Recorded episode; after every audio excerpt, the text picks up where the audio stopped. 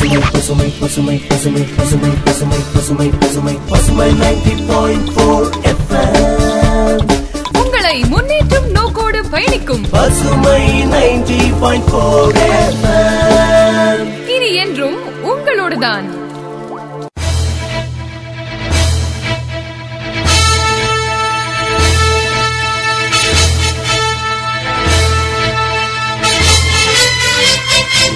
வணக்கம் நேர்களே, பசுமை 90.4 உங்கள் முன்னேற்றத்திற்கான வானொலியில் இது சுதந்திர தின சிறப்பு நிகழ்ச்சி.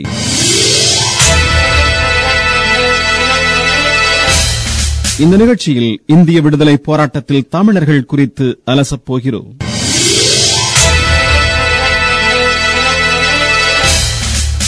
இந்திய விடுதலை போராட்டத்தில் தமிழர்கள் குறிப்பிடத்தக்க பங்கு வகித்தனர். 1857 நடந்த சிப்பாய் கலகம் முதல் இந்திய விடுதலை போர் என குறிப்பிடப்படுகிறது. எனினும் தென்னிந்தியாவில் அதற்கு முன்னரே பிரிட்டானிய கிழக்கிந்திய நிறுவனத்துக்கு எதிராக பல போர்களும் கிளர்ச்சிகளும் நடைபெற்றன. மதுரை நாயக்க மன்னர்களுக்கு கட்டுப்பட்ட சிற்றரசர்களாக கப்பத் தொகையினை செலுத்தி வந்த பாளையக்காரர்கள் மற்றும் மறவர்கள் மதுரை நாயக்க மன்னர்களின் மறைவிற்கு பிறகு கப்பம் கட்ட மறுத்தனர். எனவே ஆற்காடு மதுரை உள்ளிட்ட அரசுகள் நவாபின் ஆட்சிக்குட்பட்ட போது கிட்டத்தட்ட 20 ஆண்டு காலம் தன்னாட்சி புரிந்து வந்த இவர்கள் கட்டுப்பட்டு கப்பம் செலுத்த மறுத்தனர். இதனால் ஏற்பட்ட கிளர்ச்சியை அடக்க நவாபுக்கு படை உதவி செய்த ஆங்கிலேயர்களுக்கு நவாப் கட்டணம் செலுத்த வேண்டியிருந்தது. இது பெரும் கடன் தொகையாக மாறவே இப்பகுதிகளில் எல்லாம் வரி வசூல் செய்யும் உரிமையை கம்பெனியார் பெற்றனர். இதனை அழகுமுத்துக்கோன், பூலித்தேவன், கட்டபொம்மன் உள்ளிட்ட பலரும் எதிர்த்தனர். வீரன் அழகுமுத்துக்கோன் கட்டாலங்குளம் சீமையின் அரசராக இருந்தவர். ஜெகவீர ராமபாண்டிய எட்டப்பன் என்கிற எட்டயபுரம் மன்னருக்கு சிறந்த நண்பராக விளங்கினார்.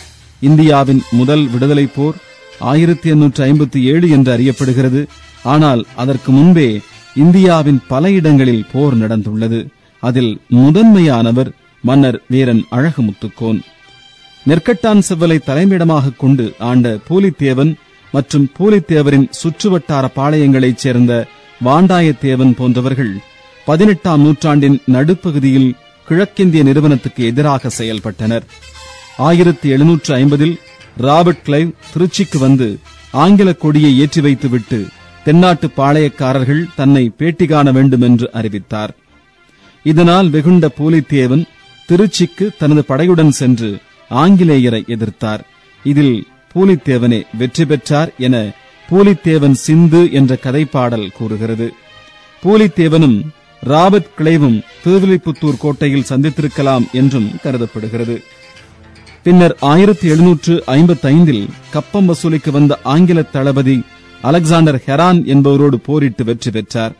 இதுவே பாளையக்காரர்கள் ஆங்கிலேயர் மோதல்களில் ஆங்கிலேயருக்கு ஏற்பட்ட முதல் தோல்வி. மேலும் பூலித்தேவன் 1750 முதல் 1767 வரை சுமார் 17 ஆண்டு காலம் தொடர்ந்து பல போர்களை நடத்தி வந்தார். 1752 மதுரையை ஆண்ட விஜயகுமார் நாயக்கர் மீது பரங்கியர் கேப்டன் கோப் தலைமையில் போர் தொடுத்து கைப்பற்றினர். அதையறிந்த முத்துவடுகநாதர் மதுரை மீது போர் தொடுத்து அங்கிருந்த கேப்டன் கோப்பையும் அவர் படைகளையும் விரட்டியடித்து மீண்டும் விஜயகுமார் நாயக்கரையே மதுரை மன்னராக பதவி அமர்த்தினர். அவரின் இறப்புக்கு பின்னர் அவரின் மனைவி வேலுநாச்சியாரும் படைத்தளபதிகளான மருது சகோதரர்களும் போராட்டத்தை தொடர்ந்தனர். 1780 தனது பிரதானி தாண்டவராய பிள்ளையின் ஆலோசனையின்படி மருது சகோதரர்களின் உதவியோடும் கும்பினி எதிர்ப்படை ஒன்றை அமைத்து சிவகங்கையை மீட்டவர் வேலுநாச்சியார். 20 ஆண்டுகளுக்கு மேலாக கப்பத்தொகையினை யாருக்கும் கட்டாமல் தன்னிச்சையாக இயங்கி வந்த ராமநாதபுரம் சேதுபதியை ஆயுத வலிமை கொண்டு அடக்கிட நவாப் விரும்பினார். 1772 நவாப் முகமது அலியின் மகனான உந்தத் உல் உம்ரா, கம்பெனி தளபதி ஜோசப் ஸ்மித் ஆகியோர் தலைமையில் பெரும்படை ஒன்று ராமநாதபுரம் கோட்டையை கைப்பற்றியது. அங்கிருந்த ராணி, அவரது 2 பெண் குழந்தைகள் இளவல் முத்துராமலிங்க சேதுபதி ஆகியோர் கைது செய்யப்பட்டு திருச்சி கோட்டையில் அடைக்கப்பட்டனர். இதனால் ஏற்பட்ட கிளர்ச்சி காரணமாக 1781 நவாப் சிறையில் இருந்த இளம் சேதுபதி மன்னருடன் ஓர் உடன்பாடு செய்து கொண்டு ராமநாதபுரத்தில் சேதுபதி மன்னர் தமது ஆட்சியை தொடர வழிகோலினார். சேதுபதி திருவிதாங்கூர் மன்னர் மற்றும் திருநெல்வேலி பாளையக்காரர்களுடன் நட்பு கொண்டார். மேலும் நவாபுக்கும் கிழக்கிந்திய நிறுவனத்துக்கும் எதிராக டச்சுக்காரர்களுடனும் உடன்பாடு செய்து கொண்டார்.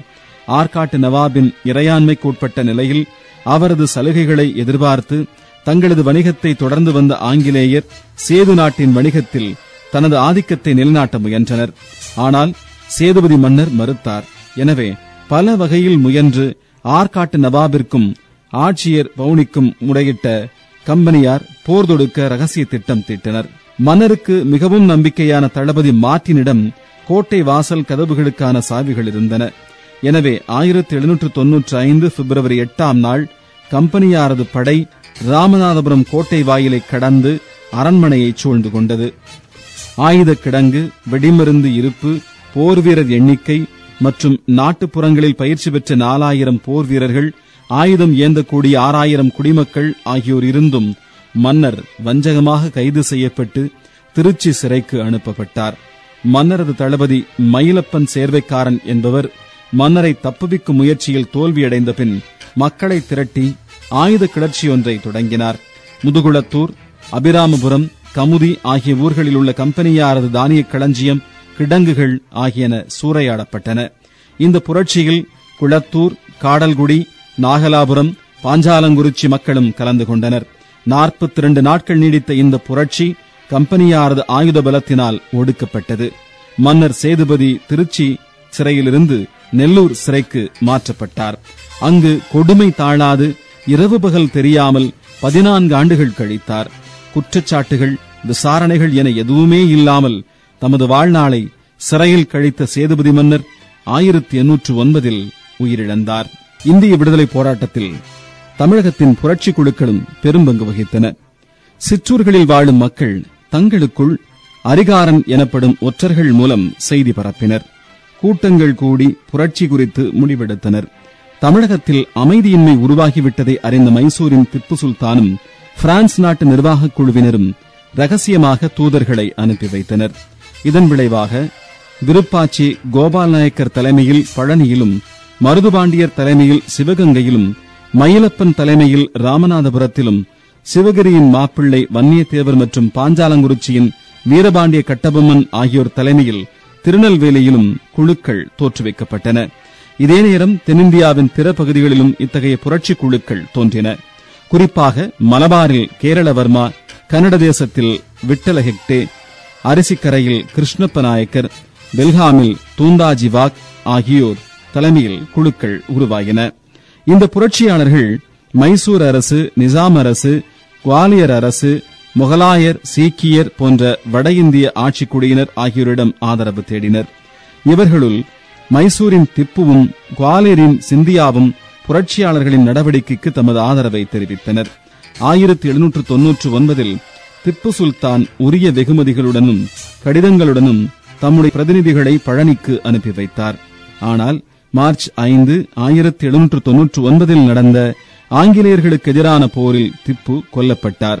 வெற்றிக்கு பின் மதராஸ் ஆளுநர் எட்வர்ட் கிளைவ் பாஞ்சாலங்குறிச்சியை வென்று அடிமைப்படுத்த தமது ராணுவத்தை அனுப்பினார்.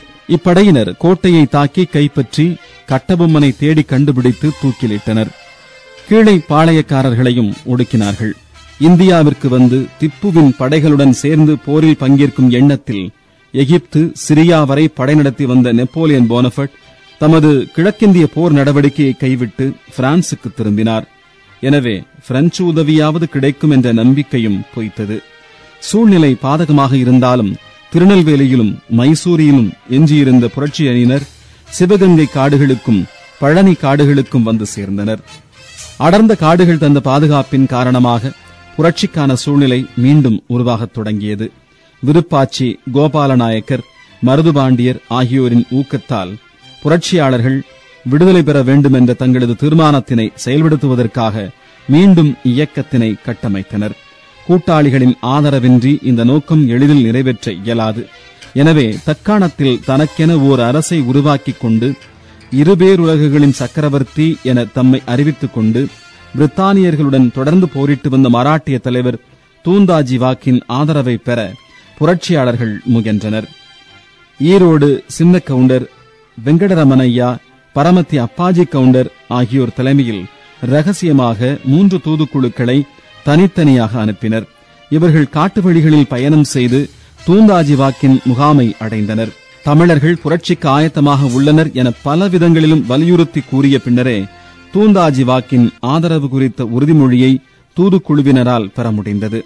அதன் பின்னர் தூந்தாஜி வாக் பெருந்துறை, கரூர், அரவக்குறிச்சி, காங்கேயம், மதுரை முதலிய பல ஊர்களின் மணியக்காரர்களுக்கு ஏராளமான கடிதங்களை எழுதி தூதுவர்களிடம் கொடுத்தார். புரட்சி நடவடிக்கைகளை ஒருங்கிணைக்க தனது பிரதிநிதியாக தும்பிச்சி என்பவரை நிர்ணயித்தார். நிஜாம் பகுதியைச் சேர்ந்த சர்தார்கள், விஜயநகர வம்சத்தவரான ஆனகுந்தி அரசர், ஷோலாப்பூர், ராயதுர்க்கம் ஆகியவற்றின் ஆட்சியாளர்கள் ஆகியோர் புரட்சியாளர்களுக்கு ஆதரவளித்தனர். 1800 ஆண்டு ஜூன் மாதம் சிவகங்கை மருது மராட்டிய புரட்சியாளர்களுடன் உறுதியான பிணைப்பை ஏற்படுத்திக் கொண்டு விட்டார் எனவும், தூந்தாஜி வாக் படையில் ஆயுதம் தரித்த ஆடவர் குழுக்கள் அணியணியாக சென்று சேர்வதாகவும் பிரிட்டானிய நிர்வாகத்தினருக்கு அறிக்காரர்கள் மூலம் தகவல் கிடைத்தது. ஆங்கிலேய எதிர்ப்பு குழுக்கள் ஒன்றுடன் ஒன்று கூட்டணி அமைத்து திட்டமிட்டு ஆயுத புரட்சியில் ஈடுபட்டதன் விளைவாக கிளர்ச்சியின் தாக்கம் திருநெல்வேலியிலிருந்து மலபாருக்கும், மலபாரிலிருந்து குவாலியருக்கும் விரவி பரவியது. 1800 ஆண்டு ஏப்ரல் 29 நாள் எதிர்ப்பு படையினர் தமது செயல் திட்டத்தை வகுப்பதற்காக கூடினர். பழனி சதித்திட்டம் எனப்படும் இக்கூட்டத்தில் புரட்சியணியின் தலைவர்களும் அவர்களது உதவியாளர்களும் கலந்து கொண்டனர். இக்காலகட்டத்தைச் சேர்ந்த ஆங்கிலேயரின் குறிப்பேடுகளின் மராட்டிய புரட்சியாளர்களின் பிரதிநிதிகள் ஏப்ரல் 28 நாளன்று விருப்பாட்சியை அடைந்தனர் என்றும், பேச்சுவார்த்தைகளை முடித்துக்கொண்டு 30 தேதியன்று திரும்பினர் என்றும் திட்டவட்டமாக குறிப்பிடப்பட்டுள்ளது. இந்த கூட்டத்திற்கு கோபாலநாயக்கர் தலைமை வகித்தார். 1800 ஜூன் 3 நாள் கோயமுத்தூர் கோட்டையை தாக்குவதென்றும், பிரித்தானிய குதிரைப்படையின் 5வது படைவகுப்பினை முற்றிலும் அழிப்பதென்றும், நாடு முழுவதும் பிரித்தானியருக்கு எதிரான கிளர்ச்சியை வெடிக்கச் செய்வதற்கு இதுவே குறியீடாக இருக்கும் என்றும் இந்த கூட்டம் முடிவு செய்தது. புரட்சி பேரணியின் இரு பிரிவுகளான தென்னக மற்றும் வட இந்திய அணிகளுக்கிடையே கோயமுத்தூர் ஒரு பாலமாக விளங்கியதால் கோயமுத்தூர் கோட்டையை தேர்ந்தெடுத்தனர். 1800 ஜூன் 3 நாளை தேர்ந்தெடுக்க காரணம் அந்நாள் முஹரம் விழாவின் இறுதி நாளாகும். கோயமுத்தூர் கோட்டையை காக்கும் பொறுப்பு பெரும்பாலும் முகம்மதிய சிப்பாய்களையே கொண்டிருந்த 5வது படை வகுப்பிடம் இருந்தது. எனவே முகம்மதிய வீரர்கள் பல இரவுகளாக தொடர்ந்து கண்விழித்து முஹரம் விழாவினை கொண்டாடி களைத்து ஓய்ந்திருப்பர் என புரட்சியாளர்கள் எதிர்பார்த்தனர். போராளிகள் ஷேக் ஹுசைன் தலைமையில் அருகில் இருந்த மலைகளில் ஒளிந்து கொண்டு காத்திருக்கவும், திண்டுக்கல்லைச் சேர்ந்த புரட்சியாளர்கள் ஷேக் ஹுசைனுக்கு ஆதரவாக உரிய வேளையில் வந்து சேர்ந்து கொள்ளவும் தீர்மானித்தனர். தூந்தாஜி வாக் தமது குதிரைப்படையை கோயமுத்தூருக்கு அனுப்புவதென்றும், அக்குதிரைப்படை தொகுதி வந்து சேர்ந்ததும் மருதுபாண்டியனும் அவருடைய கூட்டாளிகளும் ஒரே நேரத்தில் கலகத்தில் இறங்குவதென்றும் தீர்மானிக்கப்பட்டது. இக்கலகத்தில் சிற்றூர்களும் கலந்து கொண்டன. அவர்கள் படை உதவிக்கு விரைந்து வந்து சேர கிள்ளு என்ற அடையாள முறை பின்பற்றப்பட்டது. எதிரியின் ஆயுதப்படை பற்றி அறிந்திருந்ததால் கொரில்லா போர் முறையை பின்பற்றுவதென தேசபக்தர்கள் முடிவு செய்தனர். புரட்சி குறித்த கைப்பிரதிகள், குறிப்பாக திருச்சி மலைக்கோட்டையின் நுழைவாயிலிலும் திருவரங்கம் கோயில் கோபுரத்திலும் மருதுபாண்டியனின் பிரகடனங்கள் ஒட்டப்பட்டன. அவை பிரித்தானியரின் நம்பிக்கையை, துரோகத்தினை, மக்களின் நிலை மற்றும் ஒற்றுமையின்மையை, புரட்சியின் நோக்கங்களை, குறிக்கோள்களை வரையறுத்து கூறின. எதிரியுடன் நாம் நேருக்கு நேர் மோதுதலை விட கொரில்லா போர் முறையை பின்பற்றலாம் என திட்டம் தீட்டப்பட்டது. காட்டுச்சூழலை துணை கொண்டு எதிரியை அலைக்கழிக்க வேண்டும் என்பதில் மருதுபாண்டியன், செவத்தையா ஆகியோர் உறுதியுடன் இருந்தனர். 1800 ஆண்டு மே மாதம் புரட்சியணி 5 பகுதிகளாக பிரிந்து பழனி, திண்டுக்கல் பகுதி காடுகளில் இருந்து தாராபுரம் நோக்கி முன்னேறியது. இப்படை ஈட்டிகளையும் நெருப்பு பற்ற வைத்து சுடும் துப்பாக்கிகளையும் ஏந்தியிருந்தது. சிந்தன கவுண்டர் இவ்வைந்து பிரிவுகளுக்கும் தலைமை வகித்தார். ஜூன் 3 நாள் 600 பேர் கொண்ட புரட்சியாளர் படை கோயம்புத்தூர் கோட்டை கண்ணுக்கு தென்படும் ஓர் இடத்தை அடைந்து, முகமது ஹாசிமின் படைத்தொகுதியும் தூந்தாஜி வாக்கின் குதிரைப்படையும் வந்து சேரும் வரை தன்னை வெளிப்படுத்திக் கொள்ளாமல் காத்திருந்தது. கம்பெனியார் மேற்கொண்ட இராணுவ நடவடிக்கைகளின் காரணமாக வடக்கிலிருந்து வந்து சேர வேண்டிய படைகள் வந்து சேரவில்லை. மேலும் புரட்சியாளர்கள் பற்றி கோயமுத்தூர் வட்டாட்சியரின் மூலமாக செய்தியறிந்த ஆங்கிலேயர்கள் கோட்டையில் ஐரோப்பிய மற்றும் ராஜபுத்திர வீரர்களை காவலுக்கு நிறுத்தினர். இஸ்லாமிய வீரர்களை வெளியே அனுப்பி போரிடவும் ஒளிந்து கொண்டிருக்கும் பிற புரட்சியாளர்களை வேட்டையாடவும் பணித்தனர். தலைமலையில் ஏற்பட்ட பின்னடைவால் புரட்சியாளர்கள் பலர் சிறை செய்யப்பட்டனர். புரட்சியணி தலைவர்களின் கடிதங்களை வைத்திருந்த முகமது ஹாஷம் சிறைபிடிக்கப்பட்டார். ஆனால் கடிதங்களை அழித்துவிட்ட ஹாஷம் 1800 ஜூன் 8 தன் குரல் வளையை தாமே அறுத்துக்கொண்டு தற்கொலை செய்து கொண்டு புரட்சியணியின் முதல் தியாகியானார். அப்பாஜி கவுண்டர் மற்றும் 42 புரட்சியாளர்களுக்கு உடனடியாக மரண தண்டனை விதிக்கப்பட்டது. கலகம் நிகழ்ந்த இடங்களான கோயம்புத்தூர், தாராபுரம், சத்தியமங்கலம் உள்ளிட்ட இடங்களில் தண்டனை நிறைவேற்றப்பட்டது. மக்கள் முன் அச்ச உணர்வை பரப்புவதற்காக அரங்கேறிய இந்த காட்டு மிராண்டித்தனம் நேர்மாறான விளைவை ஏற்படுத்தியது. இந்த கொடுமையறிந்த பிற பகுதிகளில் இருந்த புரட்சியாளர்களும் உடனடியாக போரில் இறங்க களம் புகுந்தனர். தக்காணத்தில் குந்தா, கன்னட பகுதி, பெல்காம், மைசூர் ராஜ்யத்தின் மேற்கு பகுதி ஆகியவற்றை கைப்பற்றினர். ஜமாலாபாத், வனவாசி, கோண்டா ஆகிய ஊர்களில் இருந்த பிரித்தானிய ராணுவ நிலைகளை தாக்கி அவற்றையும் கை கொண்டனர் வீரர்கள். மலபாரின் கேரள வர்மாவும் பழனியின் கோபால நாயக்கரும் மலைக்கோட்டைகளில் இருந்த பிரித்தானிய சிப்பாய்களை விரட்டிவிட்டு ராணுவ பண்டகசாலைகளை கொள்ளையடித்து சென்றனர். மருதுபாண்டியன் பாளையங்கோட்டையில் இருந்த புரட்சியாளர்களை விடுவிப்பதற்கான நடவடிக்கையில் இறங்கினார்.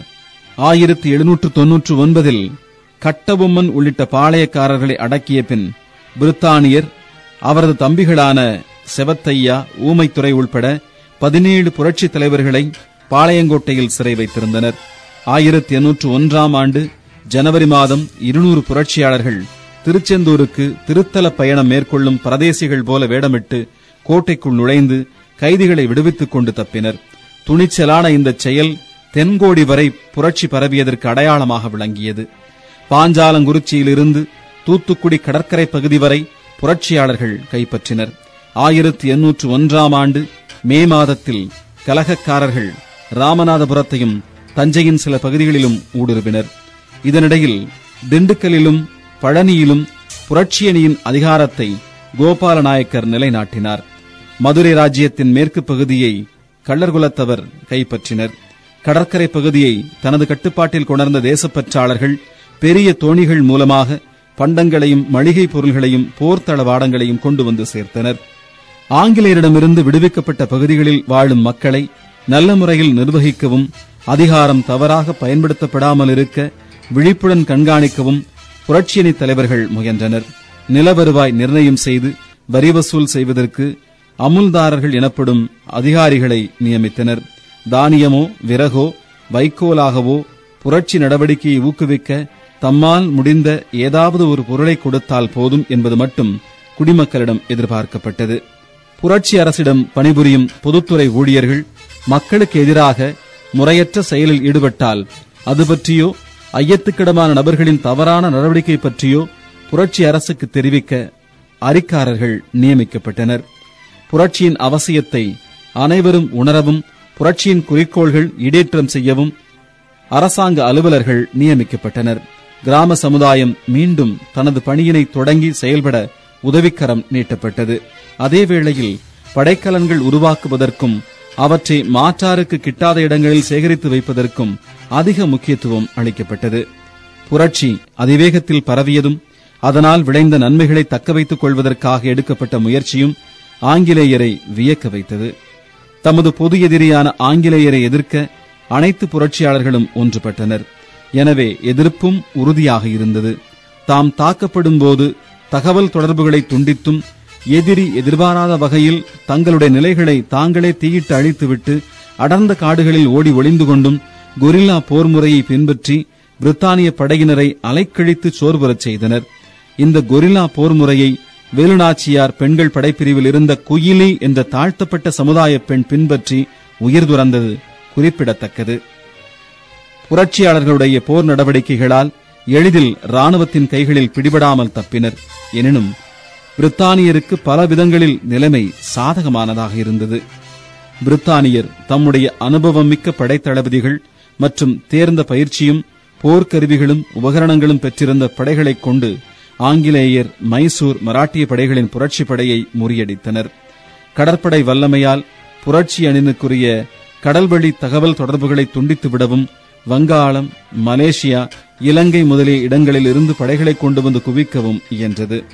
இந்தியாவில் உள்ள அரசுகளான கர்நாடக அரசு, மைசூர் அரசு, தஞ்சாவூர் அரசு, திருவிதாங்கூர் அரசு, பூனே அரசு, ஹைதராபாத் நிசாம் அரசுகள் ஆங்கிலேயருக்கு ஆதரவாக படைகள் அனுப்பியும் மளிகை சரக்குகள் முதலிய பண்டங்களை அனுப்பியும் உளவு செய்திகள் சொல்லியும் உதவின. ஆங்கிலேயர் ராணுவ தளங்களை தமது கட்டுப்பாட்டில் உறுதியாக வைத்து காத்து வந்தனர். புரட்சியாளர்கள் வசதி குறைந்த கிராமப்புற பகுதிகளை மட்டுமே ஆங்கிலேய அதிகாரத்திலிருந்து மீட்டனர். அங்கிருந்து எதிர்த்தாக்குதல் தொடுப்பதற்கு மட்டுமே அவர்களால் இயன்றது. தமிழக புரட்சியாளர்களை அவர்களது வட இந்திய கூட்டாளிகளிடமிருந்து பிரித்து தனிமைப்படுத்தும் முயற்சியில் ஆங்கிலேயர் ஈடுபட்டனர். தொடக்கத்தில் தொடர்ந்து தோல்விகளை சந்தித்த பிரித்தானியர் பேஷ்வா, நிஜாம் முதலிய அச்ச அரசுகளின் உதவி கொண்டு மராட்டிய, கர்நாடக, மலபார் பகுதிகளைச் சேர்ந்த கலகக்காரர்களை ஒடுக்கியது. கர்னல் வெல்லஸ்லி படை நடவடிக்கைகளுக்கு தலைமையேற்றார். தூந்தாஜி வாக், ராணா பெத்னூர், சாவனூர் ஆகிய இடங்களில் தோல்வியை சந்தித்தார். எனவே புரட்சிப்படை ராய்ச்சூருக்கு பின்வாங்கியது. இச்சண்டையில் 1800 செப்டம்பர் 10ஆம் நாள் தூந்தாஜி வாக் கொல்லப்பட்டார். மலபாரில் செயல்திறமிக்க கேரள வர்மாவுக்கு துணை நின்ற ஏமன் நாயர் தமது அணியின் ரகசியங்களை ஆங்கிலேயரிடம் தெரிவித்தார். எனினும் தமது தொண்டர் படையுடன் நீண்ட நாட்கள் போராடிய கேரள வர்மா 1805 நவம்பர் 30ஆம் நாள் கம்பெனியாரின் துருப்பு பிரிவு ஒன்றினால் கொல்லப்பட்டார். தமிழக புரட்சியாளர்களுக்கு எதிராக புனித ஜார்ஜ் கோட்டை, புனித தாமஸ் மலை, ஆற்காடு, மலபார் ஆகிய இடங்களில் இருந்து துருப்புகள் கொணர்ந்து இறக்கப்பட்டது. அக்னி யூ என்பவரின் தலைமையில் புறப்பட்ட இந்த படை 1801 மே 24ஆம் நாள் பாஞ்சாலங்குறிச்சியை தாக்கி 1050 பேரை கொன்றது. செவத்தையா, ஊமைத்துறை உள்பட உயிர் பிழைத்தவர்கள் மருது சகோதரர்களின் உதவியை நாடினர். பிரித்தானிய படை மானாமதுரை, பார்த்திபனூர் வழியாக பரமக்குடியை கைப்பற்றி மதுரையையும் புரட்சியாளர்கள் பிடியிலிருந்து விடுவித்தது. தொண்டி துறைமுகத்தை அடைந்த ஆங்கிலேய போர்க்கப்பல் ஒன்று புரட்சியாளர்களுக்கு சரக்குகள் இறக்குமதி செய்வதற்காக வந்த பெரிய தோணிகளை தாக்கி அழித்தது. 1801 செப்டம்பரில் மருது பாண்டியர்களின் வலிமையான தளமாக விளங்கிய காளையார் கோவிலை ஆங்கிலேய படையின் 3 பிரிவுகள் ஒரே நேரத்தில் அதிரடியாக தாக்கி கைப்பற்றினர். ஆயினும் மருது சகோதரர்கள் தப்பித்து சிங்கமுனரி காடுகளுக்குள் புகுந்து கொண்டனர். தப்பியோடிய பிற புரட்சியாளர்கள் ஊமைத்துறையின் தலைமையில் கோபால நாயக்கரின் அணியினருக்கு பக்கபலமாக சென்று சேர்ந்தனர். 4000 பேருடன் பழனிமலை தொடரை பிடித்துக் கொண்ட ஊமைத்துறை எதிரி முன்னேறி வருவதை தடுக்க தடுப்புச் சுவர் எழுப்பினர். இருப்பினும் இன்னஸ் தலைமையில் வந்த படைகள் அதனை கைப்பற்றி பிரிட்டானியர்களின் அதிகாரத்தை நிலைநாட்டி புரட்சியாளர்களை விரட்டிச் சென்றது. திண்டுக்கல்லிலிருந்து வெற்றிலை குண்டு வரை 51 மைல் தொலைவுக்கு 3 நாட்கள் உணவோ தண்ணீரோ இன்றி புரட்சியாளர்கள் போரிட்டுக் கொண்டே பின்வாங்கினர். தம் சக்தியை இழந்து சோர்ந்து போன புரட்சியாளர்கள் இறுதியில் முறியடிக்கப்பட்டனர். துரோகிகள் சிலரின் உதவியோடு 1801ஆம் ஆண்டு இறுதிக்குள் காடுகளில் ஒளிந்திருந்த மற்ற புரட்சியணி தலைவர்களையும் ஆங்கிலேயர்கள் கண்டுபிடித்து சிறை செய்தனர். உடனடியாக விசாரணை மேற்கொள்ளப்பட்டு அவர்களுக்கு மரண தண்டனை விதிக்கப்பட்டது. 1801 அக்டோபர் 24ஆம் நாள் வெள்ளை மருது, அவர்களுடைய மகன்கள் கருத்த தம்பி, முள்ளிக்குட்டி தம்பி ஆகியோரும் மருதுபாண்டியன், அவருடைய மகன் செவத்த தம்பி, சிறுவயதேயான பேரன் முத்துச்சாமி, ராமநாதபுரம் ராஜா என்றழைக்கப்பட்ட முத்துக்கருப்பு தேவர், காடல்குடி பாளையக்காரர் ஆகியோர் உள்பட பெரும் எண்ணிக்கையிலானோர் சிவகங்கை சீமையிலுள்ள திருப்பத்தூரில் தூக்கிலிடப்பட்டனர். செவத்தையாவும் ஊமைத்துறையும் அவர்களுடைய நெருங்கிய சகாக்களும் பாஞ்சாலங்குறிச்சிக்கு கொண்டு செல்லப்பட்டனர். அங்கு அவர்களுக்கு மரண தண்டனை நிறைவேற்றப்பட்டது. ஒரே மரத்தில் அனைவரும் ஒன்றாக தூக்கிலிடப்பட்டனர். புரட்சி அணி தலைவர்கள் 73 பேருக்கு நாடு கடத்தப்படும் தண்டனை வழங்கப்பட்டது. இவர்கள் அனைவரும் 1802ஆம் ஆண்டு பிப்ரவரி 11ஆம் நாள் அட்மிரல் நெல்சன் என்ற கப்பலில் ஏற்றப்பட்டு பினாங்கைச் சேர்ந்த பிரின்ஸ் ஆஃப் வேல்ஸ் தீவுக்கு அனுப்பப்பட்டனர். இருவராக சேர்த்து கைவிலங்கிடப்பட்டிருந்த இவர்கள் 76 நாட்கள் நீடித்த இக்கடற்பயணத்தின் போது அடைந்த துயர் அவலமானது. இவர்களுள் ஒருவர் வழியிலேயே கடலில் விழுந்து இறந்தார். ஒருவர் நோய்வாய்ப்பட்டு இறந்தார். பினாங்கை சென்றடைந்த பின்னர் தண்டனை காலம் 5 மாதங்கள் கழிவதற்குள் 24 பேர் இறந்து போயினர். புரட்சி அணியில் எஞ்சியிருந்த வீரர்களை அவர்களது பின்னணியை பற்றி சரியாக தெரிந்து கொள்ளாமலேயே ஆங்கிலேயர்கள் வேலூர் கோட்டையில் பணியமர்த்தினர். ஐரோப்பிய துருப்புகள் தவிர 23ஆம் படைவகுப்பின் 2வது பட்டாள பிரிவும் வேலூர் கோட்டையில் இருந்தது. இந்த 2வது பட்டாள பிரிவு முழுவதும் புரட்சி ஒடுக்கப்பட்ட பின்னர் திருநெல்வேலியிலிருந்து தேர்ந்தெடுத்து நியமிக்கப்பட்ட வீரர்களை கொண்டதாகும். மேலும் வேலூர் கோட்டையில் திப்பு சுல்தான்களின் மகன்கள், குறிப்பாக மூத்த மகன் ஃபத்தேஹைதர் இருப்பதை அவர்கள் கண்டனர். ஃபத்தேஹைதர் சிறையில் இருந்த போதும் பல்வேறு குறுநில தலைவர்களுடன் கடித தொடர்பு கொண்டு புரட்சியை மீண்டும் வடிவமைக்கும் துடிப்புடன் செயல்பட்டார். மேலும் புரட்சியாளர்களுக்கு மரண தண்டனை விதித்து அதனை தாமே தலைதாங்கி நடத்திய அக்னி யூக் வேலூர் கோட்டையை தலைமை அதிகாரி. எனவே புரட்சியாளர்கள் வேலூரை தமது நடவடிக்கைக்கான ஒரு மையமாக மாற்றினர். இதே சமயத்தில் ராணுவ வீரர்கள் நெற்றியில் சமய வழிபாட்டு சின்னங்கள் எவையும் அணியக்கூடாதென்றும் காதணி போன்ற அணிகலன்கள் அணியக்கூடாதென்றும் அவர்களுக்கு தடை விதிக்கப்பட்டது.